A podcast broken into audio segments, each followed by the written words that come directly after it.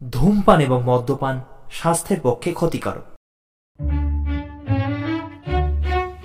সত্যজিৎ রায়ের লেখা ফেলুদার রহস্য অ্যাডভেঞ্চার নিয়ে আমাদের একটি বিশেষ নিবেদন, স্টোরি স্টেশন, ফেলুদা স্পেশাল আজকের গল্প শিয়াল দেবতা রহস্য। এই গল্পটি প্রথম প্রকাশিত হয় সন্দেশ গ্রীষ্ম সংখ্যায় তেরোশো সাতাত্তর খ্রিস্টাব্দে, অর্থাৎ উনিশশো সত্তর সালে। প্রধান চরিত্রে নীলমণি সান্যাল, প্রতুল দত্ত পুলিশ ইন্সপেক্টর, চাকর, বংশলোচন এবং ঝন্টু। গল্পের সূত্রধর আমি সোহম শুরু হচ্ছে শিয়াল দেবতা রহস্য।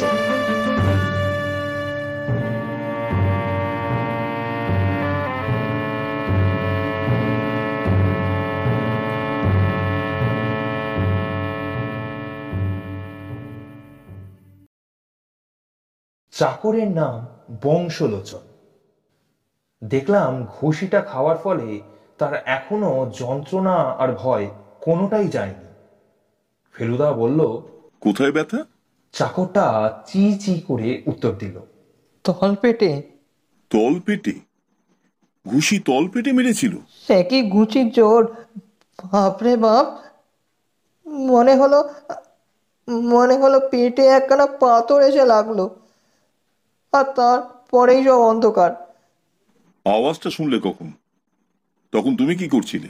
টাইম তো দেখিনি বাবু। আমি তখন মায়ের ঘরে বিছানা করছি। দুটো ছেলে কীর্তন গান করছিল, তাই শুনছিলাম। মা ঠাকুরন ছিলেন পুজোর ঘরে। বলেন, ছেলেটাকে পয়সা দিয়ে আয় আমি যাব যাব করছি, এমন সময় বাবুর ঘর থেকে ঘটি বাটি পড়ার মতো একটা শব্দ পেলাম। ভাবলাম কেউ তো নেই। তো জিনিস পড়ে কেন? তাই দেখতে গেছি আর ঘরে ঢুকতেই বংশলোচন আর কিছুই বলতে পারল না। সব শুনে টুনে বুঝলাম আমাদের চলে যাওয়ার ঘন্টাখানিকের মধ্যেই চোর এসেছিল। আমি ভাবলাম ফেলুদা বোধহয় আরও কিছু জিজ্ঞেস করবে, কিন্তু শেষ পর্যন্ত আরও কোনোই কথাই বলল না। মোটা পুলিশকে ধন্যবাদ দিয়ে আমরা বাড়ি থেকে বেরিয়ে এলাম। বাইরে রাস্তায় এসে দেখি ফেলুদার চোখে মুখের চেহারা একদম বদলে গেছে। এ চেহারা আমি জানি। ফেলুদা কি যেন একটা রাস্তা দেখতে পেয়েছে। আর সে রাস্তা দিয়ে গেলেই রহস্যের সমাধানে পৌঁছানো যাবে। পাশ দিয়ে খালি ট্যাক্সি বেরিয়ে গেল। কিন্তু ফেলুদা থামালো না। আমরা দুজনেই হাঁটতে লাগলাম। ফেলুদার দেখা দেখি আমিও ভাবতে চেষ্টা করলাম। কিন্তু খুব বেশি দূর এগোতে পারলাম না। প্রতুলবাবু যে চোর নন সেটা তো পরিষ্কার বোঝা যাচ্ছে। যদিও প্রতুল বাবুকে বেশ জোয়ান লোক বলেই মনে হয়, আর ওর গলার আওয়াজটাও বেশ ভারী। কিন্তু তাও এটা কিছুতে সম্ভব বলে মনে হচ্ছিল না যে প্রতুল বাবু একটা বাড়ির পাইপ বেয়ে দোতলায় উঠতে পারে তার জন্য আরও কম বয়সের লোকের দরকার। তাহলে চোর কি? আর ফেলুদাও কোন জিনিসটার কথা এত মন দিয়ে ভাবছে? কিছুক্ষণ হাঁটার পর দেখি আমরা নীলমণিবাবুর বাড়ির পাঁচিলে এসে পড়েছি। ফেলুদা পাঁচিলটাকে বাঁয়ে রেখে ধীরে ধীরে হাঁটতে আরম্ভ করল। কিছুটা গিয়ে পাঁচিলটা বাঁ দিকে ঘুরেছে। ফেলুদাও ঘুরলো, আর তার সঙ্গে সঙ্গে আমিও। এদিকে রাস্তা নেই, ঘাসের ওপর দিয়ে হাঁটতে হয়। মোড় ঘুরে আঠেরো কি উনিশ পা হাঁটার পর ফেলুদা হঠাৎ থেমে গিয়ে পাঁচিলের কাছে একটা বিশেষ অংশের দিকে খুব মন দিয়ে দেখল। তারপর সেই জায়গাটার খুব কাছ থেকে একটা ছবি তুললো। আমি দেখলাম সেখানে একটা ব্রাউন রঙের হাতের ছাপ রয়েছে। পুরো হাত নয়, দুটো আঙুল আর তেলোর খানিকটা অংশ। কিন্তু তা থেকে বোঝা যায় যে সেটা বাচ্চা ছেলের হাত। এবার আমরা যে পথে এসেছিলাম, সে পথ দিয়ে গিয়ে গেটের ভেতর ঢুকে সোজা একেবারে বাড়ির দিকে চলে গেলাম। খবর পাঠাতেই নীলমণিবাবু বেশ ব্যস্ত হয়ে নিচে চলে এলেন। আমরা তিনজনে বৈঠকখানায় বসার পর নীলমণিবাবু বললেন আপনি শুনলে কি বলবেন জানি না, তবে আমার মনটা আজ কালকের চেয়ে একটু বেশি হালকা। আমার মতো দুর্দশা যে আরেকজনের হয়েছে, সেটা ভেবে খানিকটা কষ্ট লাঘব হচ্ছে। কিন্তু তাও একটা প্রশ্নের উত্তর না পাওয়া অবধি কষ্ট যাবে না। কোথায় গেল আমার আনবিস? বলুন, আপনি তো এত বড় ডিটেকটিভ। দো দুটো ডাকাতি দুদিনে উপরি উপরি হয়ে গেল। আর আপনি এখনও যেই তিমিরে সেই তিমিরেই। ফেলুদা একটা প্রশ্ন করে ফেলল আপনার ভাগ্নেটি কেমন আছে? কে? আহ, ঝন্টু? ও আজ অনেকটা ভালো। ওষুধে কাজ দিয়েছে। আর জ্বরটা অনেকটা কমে গেছে। আচ্ছা বাইরের কোনো ছেলে টেলে কি পাঁচিল টপকে এখানে আসে? ঝন্টুর সঙ্গে খেলতে টেলতে? পাঁচিল টোপকে? আহ, কেন বলুন তো? আপনার পাঁচিলের বাইরের দিকটায় একটা বাচ্চা ছেলের হাতে ছাপ দেখেছিলাম। ছাপ মানে? কীরকম ছাপ? ব্রাউন রঙের ছাপ। টাটকা? বলা মুশকিল তবে খুব পুরনো নয়। কই? আমি তো কোনোদিন কোনো বাচ্চাকে আসতে দেখিনি।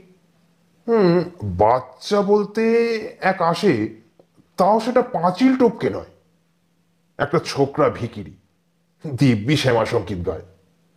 তবে হ্যাঁ আমার বাগানের পশ্চিম দিকে একটা জামরুল গাছ আছে। মাঝে মধ্যে বাইরের ছেলে পাঁচিল টপকে এসে সে গাছের ফল পেড়ে খায় না এমন গ্যারেন্টি আমি দিতে পারি না। হুম। এরপর নীলমণিবাবু জিজ্ঞেস করলেন আচ্ছা চোরের বিষয় আর কিছু জানতে পারলেন কি? ফেলুদা সোফা ছেড়ে উঠে পড়ল। লোকটার হাতের জোর সাংঘাতিক। এক ঘুষিতে প্রতুলবাবুর চাকরকে অজ্ঞান করে দিয়েছিল। তাহলে এই চুরি ও চুরি এক চুরি করেছে তাতে সন্দেহ নেই। হতে পারে তবে গায়ের জোরটা এখানে বড় কথা বলে আমার মনে হয় না। একটা বিভৎস বুদ্ধিরও ইঙ্গিত যেন পাওয়া যাচ্ছে। নীলমণিবাবু যেন একটু মুষড়ে পড়লেন। আশা করি সে বুদ্ধিকে জব্দ করার মতো বুদ্ধি আপনার আছে। না হলে তো আমার মূর্তি ফিরে পাওয়ার আশা আমাকে ছাড়তে হয়। ফেলুদা বলল আরও দুটো দিন অপেক্ষা করুন। এখনও পর্যন্ত কখনো ফেলুমির তীরে ডিপিট হয়নি। নীলমণিবাবুর গাড়ি বারান্দার থেকে গেট অবধি নুড়ি পাথর দেওয়া রাস্তা। সেটার মাঝখানে যখন পৌঁছেছি তখন একটা কটকট শব্দ পেয়ে পিছনে ফিরে দেখি নীলমণিবাবুর দোতলার একটা ঘরের জানলার পেছনে দাঁড়িয়ে থাকা একটা ছেলে। ঝন্টুই বোধহয়। আমি বললাম ঝন্টু। ফেলুদা বলল দেখেছি। সারা দুপুর ফেলুদা তার নীল খাতায় অভ্যেস মতো গ্রিক অক্ষরে কিসব ভিজে লিখল। আমি জানি ভাষাটা আসলে ইংরেজি। কিন্তু অক্ষরগুলো গ্রিক যাতে আর কেউ তা পড়ে তার মানে বুঝতে না পারে আমার সঙ্গে ওর কথা বলা একেবারেই বন্ধ তবে সেটা এক হিসেবে ভালো এখন ওর ভাববার সময় কথা বলার সময় নয় মাঝে মাঝে শুনছিলাম ও গুনগুন করে গান গাইছে হ্যাঁ এটা সেই ভিকিরি ছেলেটার গাওয়া রামপ্রসাদী গানটা বিকেল পাঁচটা নাগাদ চা খেয়ে ফেলুদা বলল আমি একটু বেরোচ্ছি। পপুলার ফটো থেকে আমার ছবির এনলার্জমেন্টগুলো নিয়ে আসতে হবে। অগত্যা আমি বাড়িতে একাই রয়ে গেলাম। দিন ছোট হয়ে আসছে। তাই সাড়ে পাঁচটা বাজতে না বাজতেই সূর্য ডুবে অন্ধকার হয়ে এলো। পপুলার ফটোর দোকানটা হাজরা রোডের মোড়ে। ফেলুদার ছবি নিয়ে ফিরে আসতে কুড়ি মিনিটের বেশি লাগা উচিত না। তবে এত দেরি হচ্ছে কেন? অবশ্য অনেক সময় ছবি তৈরি না হলে দোকানে বসিয়ে রাখে। আশা করি ও অন্য কোথাও যায়নি। আমাকে ফেলে ওর ঘোরাঘুরিটা আমার একদম ভালো লাগে না। একটা করতালের আওয়াজ কানে এলো। তার সঙ্গে সঙ্গে চেনা গলায় সেই গান।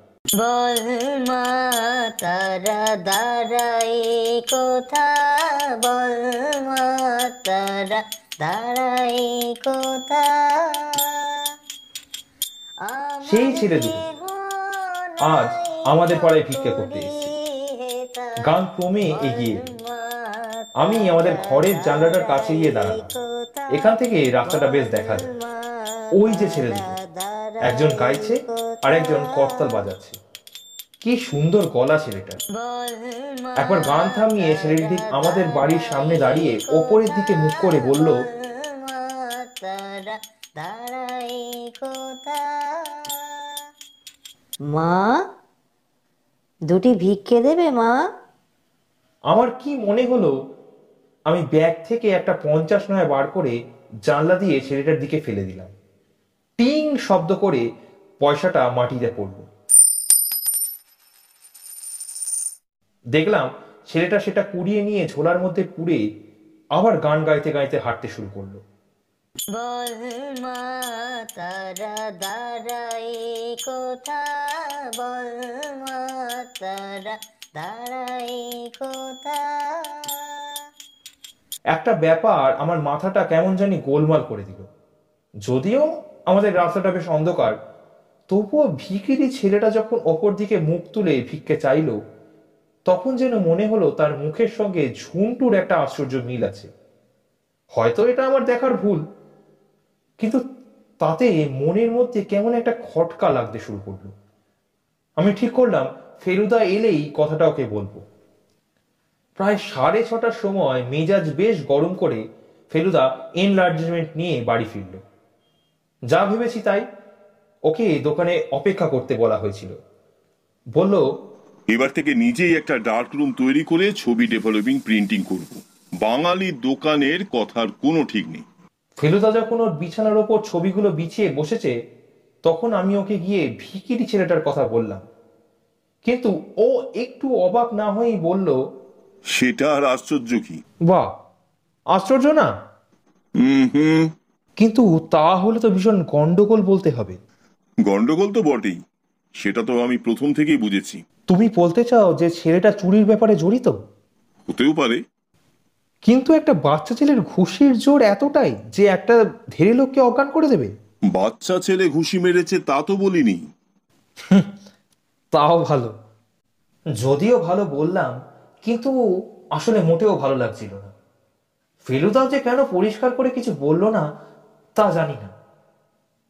খাটের উপর বিছানো বারোটা ছবির মধ্যে দেখলাম একটা ছবি ফেলুদা বিশেষ মনোযোগ দিয়ে দেখছে। কাছে গিয়ে দেখি সেটা আজই সকালে তোলা নীলমণিবাবুর পাঁচিলে বাচ্চা ছেলের হাতের দাগটা। এনলার্জমেন্টের ফলে হাতের তেলোটা স্পষ্ট বোঝা যাচ্ছে। বললাম তুমি তো বলো হাত দেখতে জানো। আচ্ছা বলো তো ছেলেটার আয়ু কত? ফেলুদা কোনো উত্তর দিল না।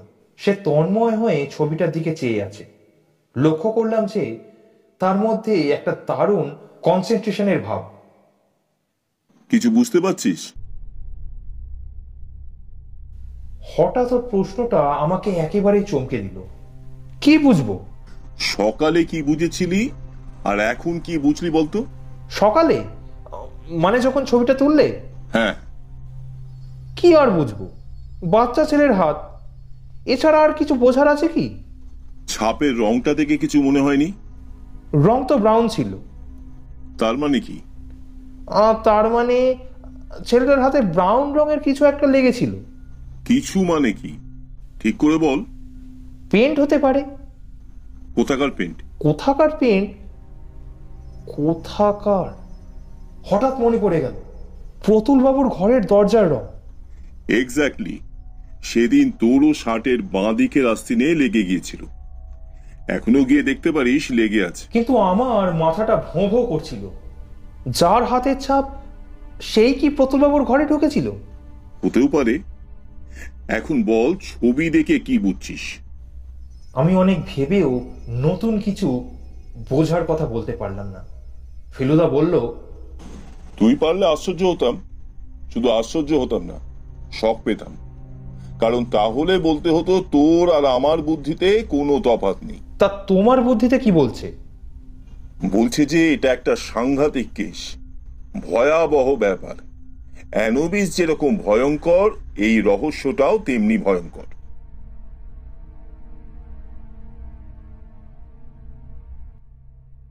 পরদিন সকালে ফেলুদা প্রথম নীলমণি সান্যালকে ফোন করল। হ্যালো? কে মিস্টার সান্যাল? আপনার রহস্যের সমাধান হয়ে গেছে। মূর্তি এখনও হাতে আসেনি তবে কোথায় আছে মোটামুটি আন্দাজ করতে পেরেছি। আপনি কি বাড়িতে আছেন? অসুখ বেড়েছে? কোন হাসপাতালে নিয়ে যাচ্ছেন? ও আচ্ছা তাহলে পরে দেখা হবে। ফোনটা রেখেই ফেলুদা চট করে আরেকটা নাম্বার ডায়াল করল। ফিসফিস করে কি কথা হলো সেটা শুনতে পেলাম না। তবে ফেলুদা যে পুলিশে টেলিফোন করেছে সেটা বুঝলাম। ফোনটা রেখেই ও আমাকে বলল এক্ষুনি বেরোতে হবে তৈরি হয়ে নে। একে সকালে ট্রাফিক কম। তার ওপর ফেলুদা আবার ট্যাক্সি ড্রাইভারকে বলল টপ স্পিডে যেতে। দেখতে দেখতে আমরা নীলমণিবাবুর বাড়ির রাস্তায় এসে পড়লাম। গেটের কাছাকাছি যখন পৌঁছেছি তখনই দেখি নীলমণিবাবু তার কালো অ্যাম্বাসেডারে বেরিয়ে বেশ স্পিডের মাথায় আমরা যেদিকে যাচ্ছি ঠিক তার উল্টো দিকে রওনা দিলেন।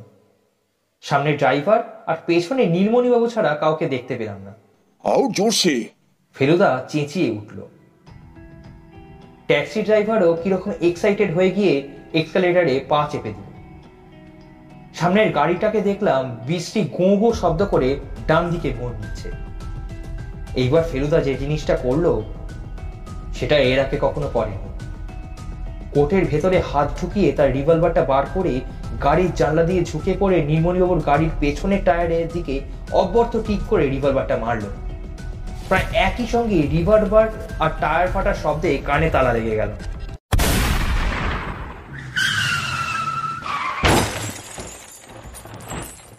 দেখলাম নীলমণিবাবুর গাড়িটা বিশ্রীভাবে রাস্তার এক পাশে কেদ্রে গিয়ে একটা ল্যাম্প পোস্টের সঙ্গে ধাক্কা খেয়ে থেমে গেল। আমাদের গাড়িটা নীলমণিবাবুর পেছনে থাকতেই দেখি উল্টো দিকে পুলিশের জিপ এসেছে। এদিকে নীলমণিবাবু গাড়ি থেকে নেমে ভীষণ বিরক্ত মুখ করে এদিক ওদিক চাইছেন। ফেলুদা আর আমি ট্যাক্সি থেকে নেমে নীলমণিবাবুর দিকে এগিয়ে গেলাম। পুলিশের জিপটাও কাছাকাছি থেমেছে। দেখলাম সেটা থেকে নামলেন সেই মোটা অফিসারটি। নীলমণিবাবু হঠাৎ বলে উঠলেন এসব কি হচ্ছে কি? ফেলুদাও গম্ভীর গলায় বলল আপনার সঙ্গে গাড়িতে ড্রাইভার ছাড়া আর কি আছে জানতে পারি কি? ভদ্রলোক চেঁচিয়ে উঠলেন। বললাম তো আমি আমার ভাগ্নেকে নিয়ে হাসপাতালে যাচ্ছি। ফেলুদা এবার কোনো কথা না বলে সোজাসুজি নীলমণিবাবুর গাড়ির হ্যান্ডেলটা ধরে একটানে দরজাটা খুলে ফেলল। খোলার সঙ্গে সঙ্গে একটা বাচ্চা ছেলে গাড়ি থেকে তীরের মতো বেরিয়ে ফেলুদার ওপরে ঝাঁপিয়ে পড়ে ও টুটি চিপে ধরল। কিন্তু ফেলুদা তো শুধু যোগব্যায়াম করে না, ও রীতিমতো জুজুৎসু ও ক্যারাটে শিখেছে। ছেলে তার কবজি দুটো ধরে উল্টে তাকে অদ্ভুত কায়দায় মাথার ওপর দিয়ে ঘুরিয়ে আছড়ে মাটিতে ফেলল। যন্ত্রণায় একটা চিৎকার ছেলেটার মুখ দিয়ে বেরোল। আর সে চিৎকার শুনেই আমার রক্ত জল হয়ে গেল। কারণ সেটা বাচ্চার গলা নয়। সেটা একটা বয়স্ক লোকের বিকট হেরে গলার চিৎকার। এই গলায় আমি সেদিন টেলিফোনে শুনেছিলাম। ইতিমধ্যে পুলিশ এসে নীলমণিবাবুর গাড়ির ড্রাইভার আর বাচ্চাটাকে ধরে ফেলল। ফেলুদা তার জামার কলারটা ঠিক করতে করতে বলল পাঁচিলের গায়ে হাতের ছাপ দেখেই ধরেছিলাম। অল্প বয়সের ছেলের হাতে এত লাইন থাকে না। তাদের হাত আরও অনেক মসৃণ থাকে। অথচ সাইজ যখন ছোট তখন তার একটাই মানে হতে পারে এটা আসলে একটা বেটে বামনের হাতের ছাপ। বাচ্চাটা আসলে আর কিছুই না একটা ডোয়ার কত বয়স হলো আপনার সাকরেতদের? নীলমণি বাবু? চল্লিশ। ভদ্রলোকের গলা দিয়ে ভালো করে আওয়াজ বেরোচ্ছে। না খুব বুদ্ধি খাটিয়েছেন যা হোক। আগে জিনিস চুরির মিথ্যে ঘটনাটা খাড়া করে আমাকে ডেকে পাঠিয়ে তারপর নিজেই লোক লাগিয়ে পরের জিনিস চুরি করেছেন। আপনার বাড়িতে কাল যাকে দেখলাম সে কি সেই ভিখারি ছেলেটি? নীলমণিবাবু মাথা নেড়ে হ্যাঁ বললেন। তার মানে আপনার ভাগ্নে বলে কেউ নেই। ওকে বাড়িতে এনে ধরে রেখেছেন এই চুরির ব্যাপারে হেল্প করার জন্য। তাই না? ভদ্রলোক মাথা হেঁট করে চুপ করে রইলেন। ফেলুদা বলে চলল। ছেলেটা গান গাইতো আর বামুনটা খঞ্জনি বাজাতো। কেবল চুরির টাইম এলে খঞ্জনিটা ভিখারির হাতে দিয়ে যেত। এবং তখন সেই বাজাতে থাক বামুন বলেই তার গায়ের জোরের অভাব নেই। এক ঘুষিতে একজন জোয়ান লোককে ঘায়েল করতে পারে। ওয়ান্ডারফুল আপনার বুদ্ধির তারিফ না করে পালা যায় না নীলমণি বাবু নীলমণিবাবু একটা দীর্ঘ নিঃশ্বাস ফেলে বললেন মিশরের প্রাচীন জিনিসের ওপর আমার একটা নেশা ধরে গিয়েছিল। প্রচুর পড়াশোনা করেছি এই নিয়ে। সাধে কি প্রতুল দত্তের ওপর হিংসা হয়েছিল? ফেলুদা বলল অতি লোভে শুধু তাঁতেই নষ্ট হয় না বামুনও হয়। কারণ আপনার ওই বেটেটিও বামুন আর আপনিও সান্নাল একেবারে উচ্চ শ্রেণির বামুন। যাকে এবার একটা শেষ অনুরোধ আছে। কি? আমার রিওয়ার্ডটা? রিওয়ার্ড? নীলমণিবাবু ফ্যাল ফ্যাল করে ফেলুদার দিকে চাইলেন। অ্যানোবিসের মূর্তিটা আপনার কাছে আছে বোধহয়? ভদ্রলোক কেমন যেন বোকার মতো তার ডান হাতটা নিজের পাঞ্জাবির পকেটে ঢুকিয়ে দিলেন। হাতটা বার করতেই দেখলাম তাতে রয়েছে এক বিঘত লম্বা কালো পাথরের রঙিন মূর্তি তাতে মণিমুক্ত বসানো। হ্যাঁ চার হাজার বছরের পুরনো মিশর দেশের শিয়াল দেবতা অ্যানোবিসের মূর্তি। ফেলুদা হাত বাড়িয়ে সেটা নিয়ে বলল থ্যাংক ইউ